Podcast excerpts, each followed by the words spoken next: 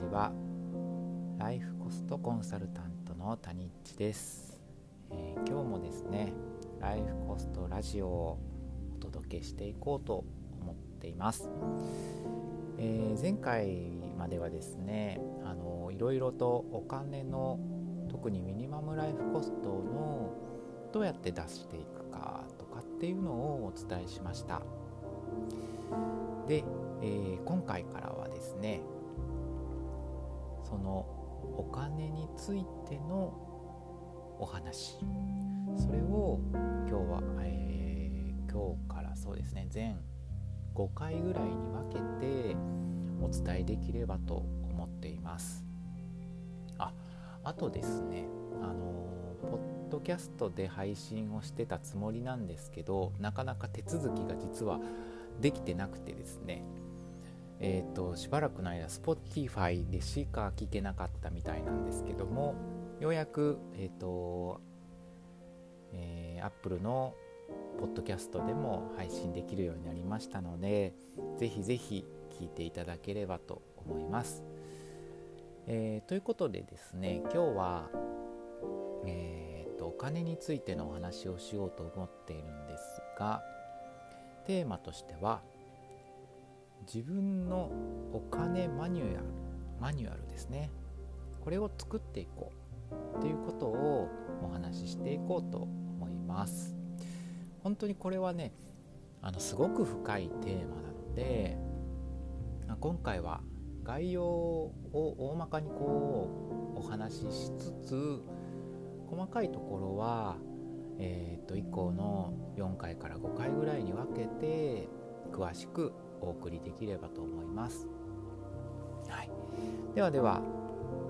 自分のお金マニュアル。皆さんはどうでしょうかね。お金を使う時の基準みたいなものって持ってますでしょうか？こう明確にそんなにないなって思ったりとかなんとなくあるようでないようなみたいな感じに思われる方も多いと思いますでそれが多分普通だと思います。普通というか正常だと思います。はい。まあそれをねないからといって不安になるんではなくて是非えーと、そう思ったり感じたりした人はあのこれから少しずつあの作っていってほしいなと思います、はい、ちょっと余談なんですけども僕らのそのお金の何でしょうかね軸っていうのは結構いろんなものとか人とかに影響されてます。特に大きいのは親ですね。両親がどんなお金の使い方とかお金に対しての価値観っていうんですかね。それを持っていたか。でそれを言葉にしたりとか、まあ、暮らしの中でえー、感じ取ってきたりとか知らずの知らずのうちにあの取り入れていたりとか、まあ、いろんな思い出、えー、トラウマもある方もいらっしゃるかと思います、まあ、そういった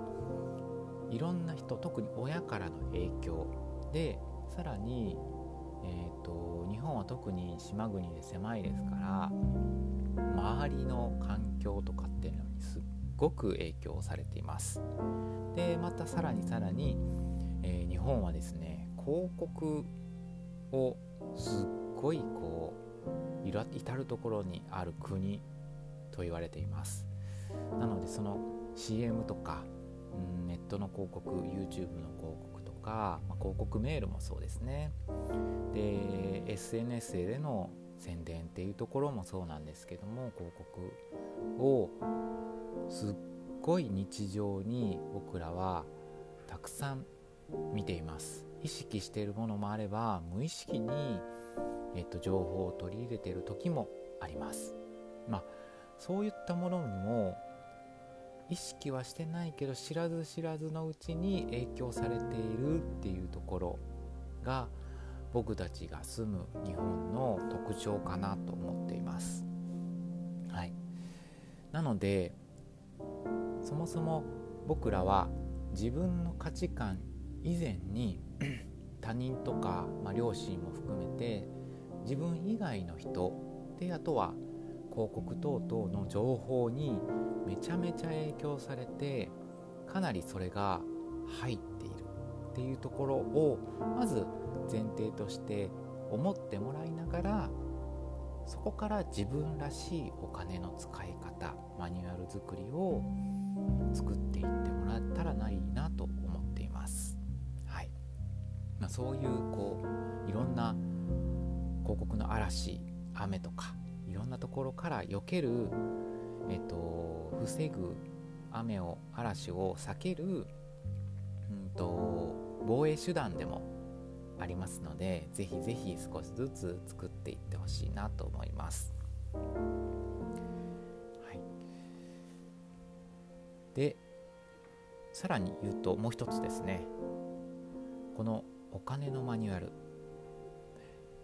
これはミニマムライフコストを出していく中でもかなり重要なポイントになります。自分の中の価値観を深く知っていくっていうことは自分をしっかり見つめるということですね。で価値観にはいいも悪いもたくさんあります。でそれをしっかりとまずは受け止めることっていうこと。で僕がおすすめしているのは自分のこうなりたいなとかあこれがいいなと思ったことを文字として何か文章パソコンでもいいですしスマホでもいいですし手書きでもいいです。何か文字にして見える化をすることこれがすごく大事かなと感じています。で自分のそういう明確になった言葉を見ながらえー、自分の基準を知って持っておくことでよりお金の使い方が自分らしくなってきてどんどんそのお金をね自分らしく使えるようになったら自分の喜びとか豊かさにつながることにしっかりと使えるようになったら自分らしい暮らしっていうのがどんどんどんどん見えてきたり実際に現実化していきます。でまあそういう基準っていうものですね。それをしっかりと文字を見ながら以前お伝えした投資消費浪費というようなものに分けていく。そうするとかなり自分らしいミニマムライフコストどんどん自分の価値観に沿ったライフコストがブラッシュアップされて見えていきます。それをどんどんそうですね。1ヶ月2ヶ月3ヶ月。まずはやってみて続けそうなら1年。どんどんブラッシュアップしながらやっていくと自分の豊かさっていうのは確実に自分の価値観により近いものに近づいてきます、うん、お金の使い方が自分の価値観に近くなってどんどんどんどんやりたいことにお金を使えるようになっていきます。お金は道具ですからそうやって今は特に今の時代はお金でいろいろ叶えられることたくさんあります。そういったものに無駄なく自分の価値観100%で使うようになるとこれはすごい豊かな自分の暮らしにつながってどんどん自分らしい暮らしを取り戻せるんじゃないかなと思っています。実際に僕がそうだったのでこれは確信を持って言えるんですけど本当に心が躍るものだけ本当にやりたいことだけ本当に使いたいことだけ体験したいことだけにフォーカスをしていくとめちゃめちゃ日常がワクワクでこう溢れていきます。それってめちゃめちゃワクワクしませんか？是非そういうワクワクを想像しながら自分のお金マニュアル作っていってほしいなと思います。でもう一つですね。あの不思議と良い循環が生まれるなっていうのが実際に僕が価値観をもとにお金を使い出してから思ったことです。感じています、はい、お金の話だけにとどまらずですね自分の暮らしとか自分の人生自分の時間に豊かさが生まれることで余白が生まれます。余裕が生まれます。そもそもミニマムライフコストっていうのは自分の心に余裕とか余白を生み出すためのものでもあります。最低限の自分と自分が大切にする人たちの最低限の暮らしていくお金。それがミニマムライライフコストなんですけどそれが分かるとあ最低限これあればなんとか生きていけるなっていう何でしょうね。一つの基準みたいなものが生まれます。最低限それだけもあれば暮らしていける。めちゃめちゃ強いです。それを持っていると。もし何かお金が困ってもあ最低限これだけあれば生きていけるから無理に働かず自分に正直に生きることができたり心の余裕が持てたりあお金が今年今月ないわって思ったりしてもミニマムライフコストを見つめることでかなりその焦りがなくなったり心の何でしょうねそわそわ感というかですねざわざわするものが減っていきます。まあそういった心の余裕っていうのが生まれてくると僕たちはさらに自由に幸せになってくれるいきます。はい、で本当にねワクワクすることだけをやっていってお金を使って本当に大好きなことにものに囲まれてくると日常に幸せをすごく感じるようになりますで物を大切にするようになるのでどんどんどんどんライフコストも下がっていきますし幸せ感も日々の小さな幸せっていうのをたくさん人生の中に散りばめることができるようになってきます。でそれを確かめて毎日感じる暮らしっていうのは本当に豊かな暮らしになります。で自分がそう感じていると不思議と特に近くの人たち身の回りの私たちの僕たちの身の回りの人たちが少し影響を受けてくれてなんだかみんなが幸せになっていったりします。で周りがご機嫌になっていくとさらにまた僕たち自分たちがご機嫌になってきてどんどん心が満たされてでまた余裕が生まれて心の余裕が生まれて余白が生まれる。そうしてニコニコワクワク毎日過ごしていると自然となんかこうチャンスが生まれてきたりとか嬉しいことがたくさん見えたりとか楽しいことがさらに知ることができたりめちゃめちゃいい感じだなっていう日々感じる時瞬間が増えていきます。そうなってくるとめちゃめちゃいいですよね。超好循環。いいスパイラルに乗れるようになるのでもしそこがちょっと嫌なことだったりへこんだりなんか大変なことがあってもそれだけたくさん豊かさを感じられるようになっているとまたさらすぐに復活できるようになっ元に戻れるようになっていく、はい、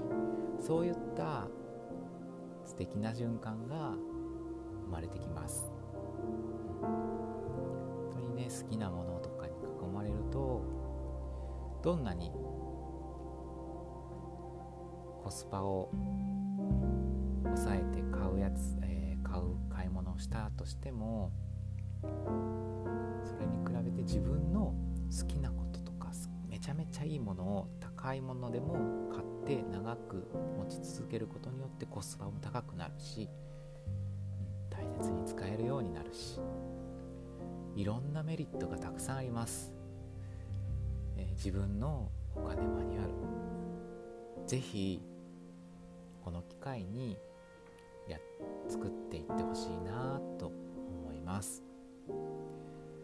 そのためにも自分の価値観をぜひ深く深く掘っていって本当に好きなものが何なのか何にワクワクするのかどんなことにときめいてうわーよかったなーっていう感じられるのかそれを少しずつ探っていく方法またこれから何回かに分けてお伝えできればと思います。是非楽しみにお待ちください。ではでは今日も最後まで聞いてくださってありがとうございました。今日一日が素敵な一日になりますように。タニッチでした。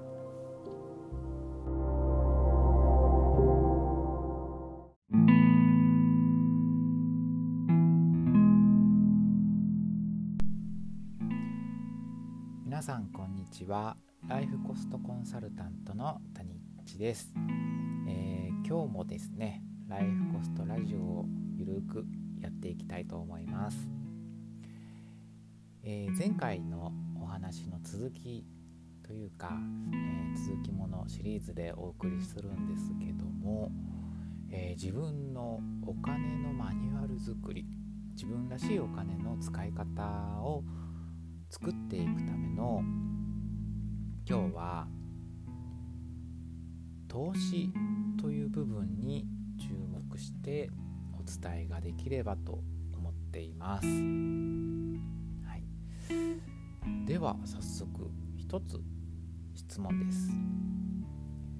あなたが昨日感じた小さな幸せは何でしょうか？これをちょっと頭の隅に置きながらラジオを聴いていただければ嬉しいなと思います、えー、今日はですね投資。はい。で投資っていうイメージではあのお金を増やすっていう言葉のイメージが強いんですけども僕が言うお話しする今回の投資というのは幸せについて、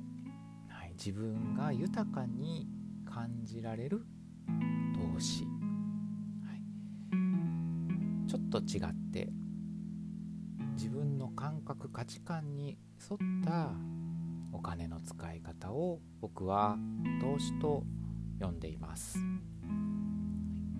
まお金がね増える投資も一つ投資の一部かもしれませんけどももっと大きな枠で捉えると自分が豊かさを感じられる投資お金の使い方、こういう話を今日はあのー、していきたいなと思っています。そもそもですねお金というのは道具なので何の道具かというと自分を豊かにする道具だと思います。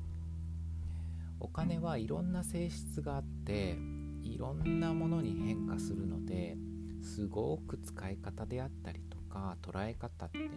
が難しいんですけども僕が思うお金という道具の使い方は自分を豊かにする。そして自分の大切な人たちを豊かにする道具であってほしいしそう使いたいなと思っています。お金自体がね豊かさではないのでそれをお金と交換して何かを得た時に感じる豊かさが、えー、本当の豊かさかなと思っています。はいなのでじゃあどうお金という道具を使って自分を幸せにしていくかっていうところを少し今日はですね一つの習慣おすすめの習慣ともう一つ一つ、えー、おすすめのワークをお伝えしていこうと思っています。まず一つ目ですね。そもそもどうでしょうか？自分の価値観を知るっていうところに着目をして考えていってほしいんですけども最初の冒頭の質問昨日思い出して小さな豊かさ見つけられましたでしょうか？きっとこの答えっていうのはみんな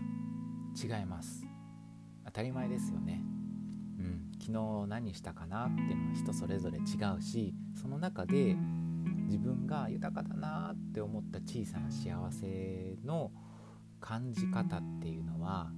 もう全然みんな違います、はい、なので何が好きで何がワクワクワクして楽しくてときめきときめくのか。その違いはあっていいし当たり前だということ、うん、でその何がっていうところ。ここにあなたの価値観っていうものがすごく大きく影響されています、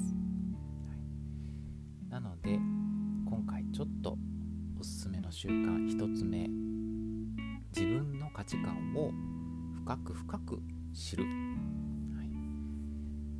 習慣です。最初のお話の質問の中であったように昨日何したかな？昨日豊かだったな？昨日幸せだったな？かったな楽しかったなっていう小さな小さな今日のことでもいいです。小さな小さな豊かさを見つける習慣。これをぜひ身につけていってほしいなと思います、まあ、方法はとっても簡単です。昨日何したかな？昨日幸せだなって思った瞬間を思い出して文字として見える化することジャーナリングという言葉もありますが、まあ、日記であったり何かノートであったりパソコン上ラップトップであったりとかスマホでもいいです。何でもいいのでメモをして文字化すること見える化することをやってみてほしいなと思います。もうシンプルにそれだけ。昨日何したかな？今日良かったことなんだかな？それを少し考えて1分でも2分でも書く。でそれを見るっていう習慣をぜひぜひ取り入れてほしいと思います。これを繰り返すとどんなことが起きるかというとどんどん自分の価値観が深く知ることができます。思いもよらないね。なんかこう気づきとかがとってもたくさん生まれてきます。あなんかこう幸せだったなっていうところに注目して自分の意識がそこにフォーカスするとより自分の幸せを探しやすくなります。なんか最近ついてないなとかどいなって思う方は特におすすめです。最初はね1個2個かもしれませんけどやっていけばやっていくほど続ければ続けていくほど10個20個調子が良かったらめちゃめちゃノートいっぱい僕もやってるんですけどあの増えてきます。気づけます。はい。なのでまずは1つ昨日良かったこと今日良かったことをぜひ見つけて自分の幸せセンサーの感度を上げていってください。ポイントはですねできたなっていうとこ。これ昨日できたな。昨日ご飯た美味しかったな。とかほんとちっちゃいことでいいので小さなことを当たり前と思ってることとか日常の中に見つけるのがポイントです。できなかったっていうのは NG ですねもしあってもたくさんできたこと良かったこと楽しかったことをたくさん出した後に10個出したら1個ぐらいの感じで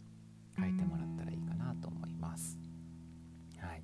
ぜひぜひ掘り出してみてください。そうするとですね本当に毎日の小さな幸せに気づくことができて自分が何に幸せを感じるのかっていうのがどんどんね文字文字が溜まっていくことで見返すと多分共通することをたくさん書いていると思います。そこにあなたの深い価値観っていうのがあると思います。ぜひぜひ心もねとってもすっきりするのでちなみに僕は毎朝昨日あった小さな幸せを書き出してああ幸せだなってこう受け取るのを一日のスタートとして習慣を作っています。めちゃめちゃ気持ちいいのでぜひぜひやってみてください、はい、そしてもう一つですね。これはよくあの聞く自己啓発のね本とかセミナーみたいなものでよく聞くかもしれませんがやりたいコストコトリスト。これを100100個書いてほしいなと思います。これもめちゃめちゃおすすめです。で毎年ね僕もやってるんですけども本当にね自分のやりたいことってのは何なのかがどんどん分かってくるので年に一度ぜひやってみてください、はい、で書き方としてはですねまず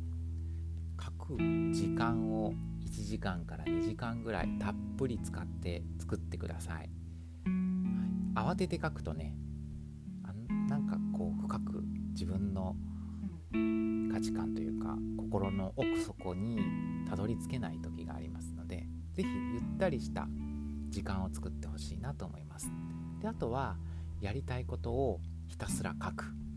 で3つ目3つあるんですけど3つ目がそれを見返して整理して小さなことからやってみる。この3つをぜひぜひやりながらやりたいことリスト100個書いてほしいなと思います。まず1つ目の書く時間っていうのはなかなかね難しいなっていう方もいらっしゃるかもしれませんが是非本当に人生の何でしょうね豊かな投資の時間として確保してほしいなと思います。近々ね僕もワークショップを開きながらあの年末に年末年始に向けてこのやりたいことリストを作るワークショップ開こうと思いますのでぜひぜひ、はい、参加できる人はしてみてください、まあ、そういった感じで僕もこういろんな工夫をして1時間から2時間ぐらい時間をとっています。大切な時間ですね。年に1回ですから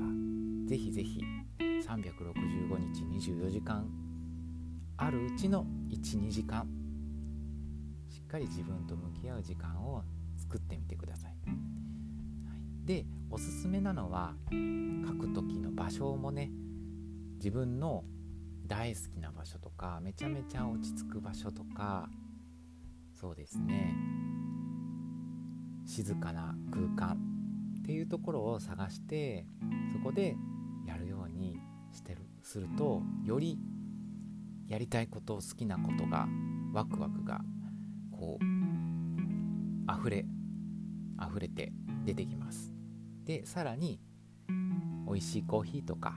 美味しいスイーツとか果物とか大好きな食べ物っていうのを用意してもう目の前がワクワクだけの空間をぜひ作って書いてみてほしいなと思います。はい、でリラックスした状態そうしてリラックスして豊かだなって感じてる状態でぜひ100個書いてほしいと。100個はねなかなかこう書けないなっていう人もいるしスラーっと書ける人もいます。僕はちなみに最初の20304050ぐらいはババッと書けるんですけどその後は結構きつかったです。なかなか出てこない。でもそれが結構狙いであったりとかしていてなかなか出てこなくて絞り出して絞り出して絞り出した言葉が実はめちゃめちゃ自分の価値観に響く何かであったりとかすることが多くってぜひぜひ頑張って100個、まあ、100個以上出す人もいるので書いてみてほしいなと思います。でコツとしてはどんなに小さいことでも全然 OK です。本当にこうそうですね。僕栗す甘栗好きなんですけど甘栗を食べたいとかいちご食べたいとかそんな小さな小さなことでもいいです。ヨガをしたいとか、うん、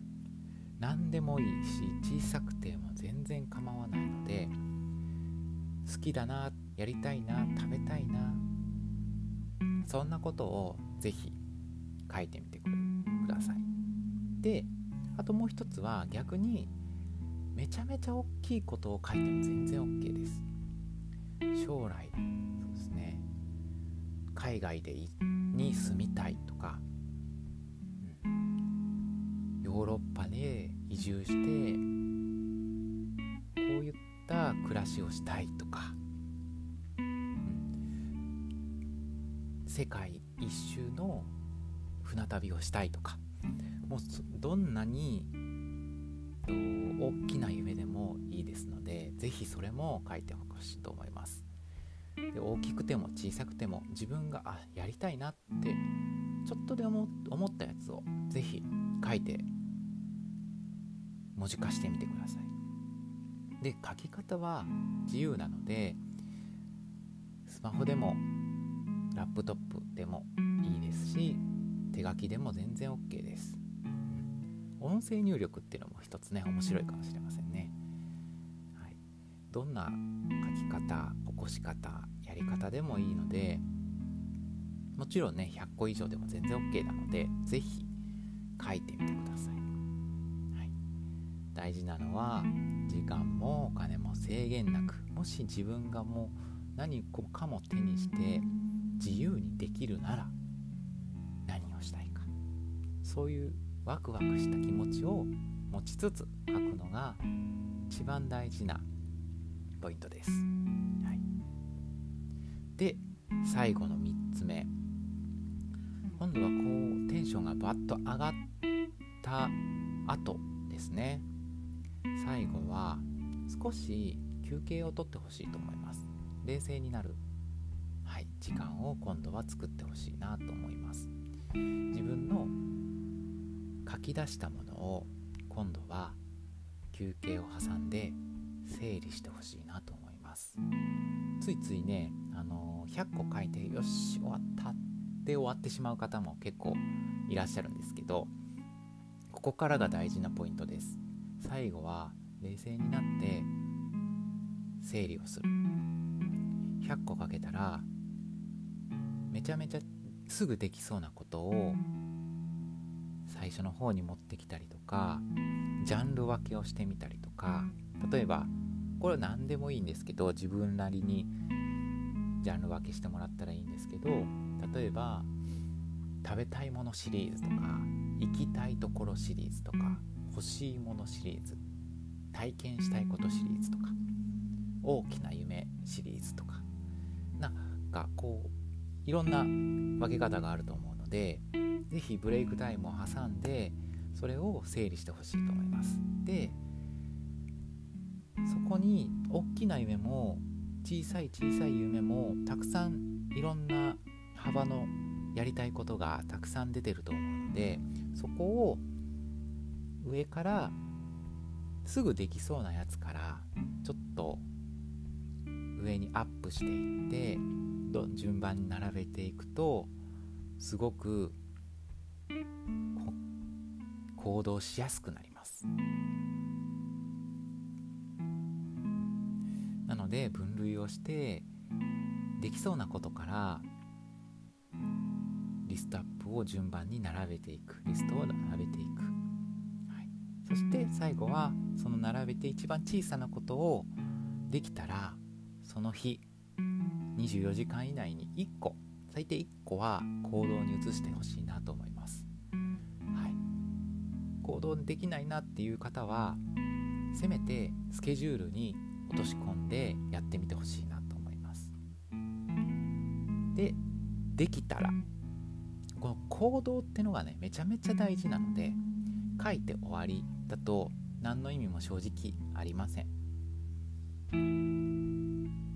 書いてワクワクして終わるとそれ以上は進みません。大事なのは書き出して整理をしてやりやすいところできそうなところから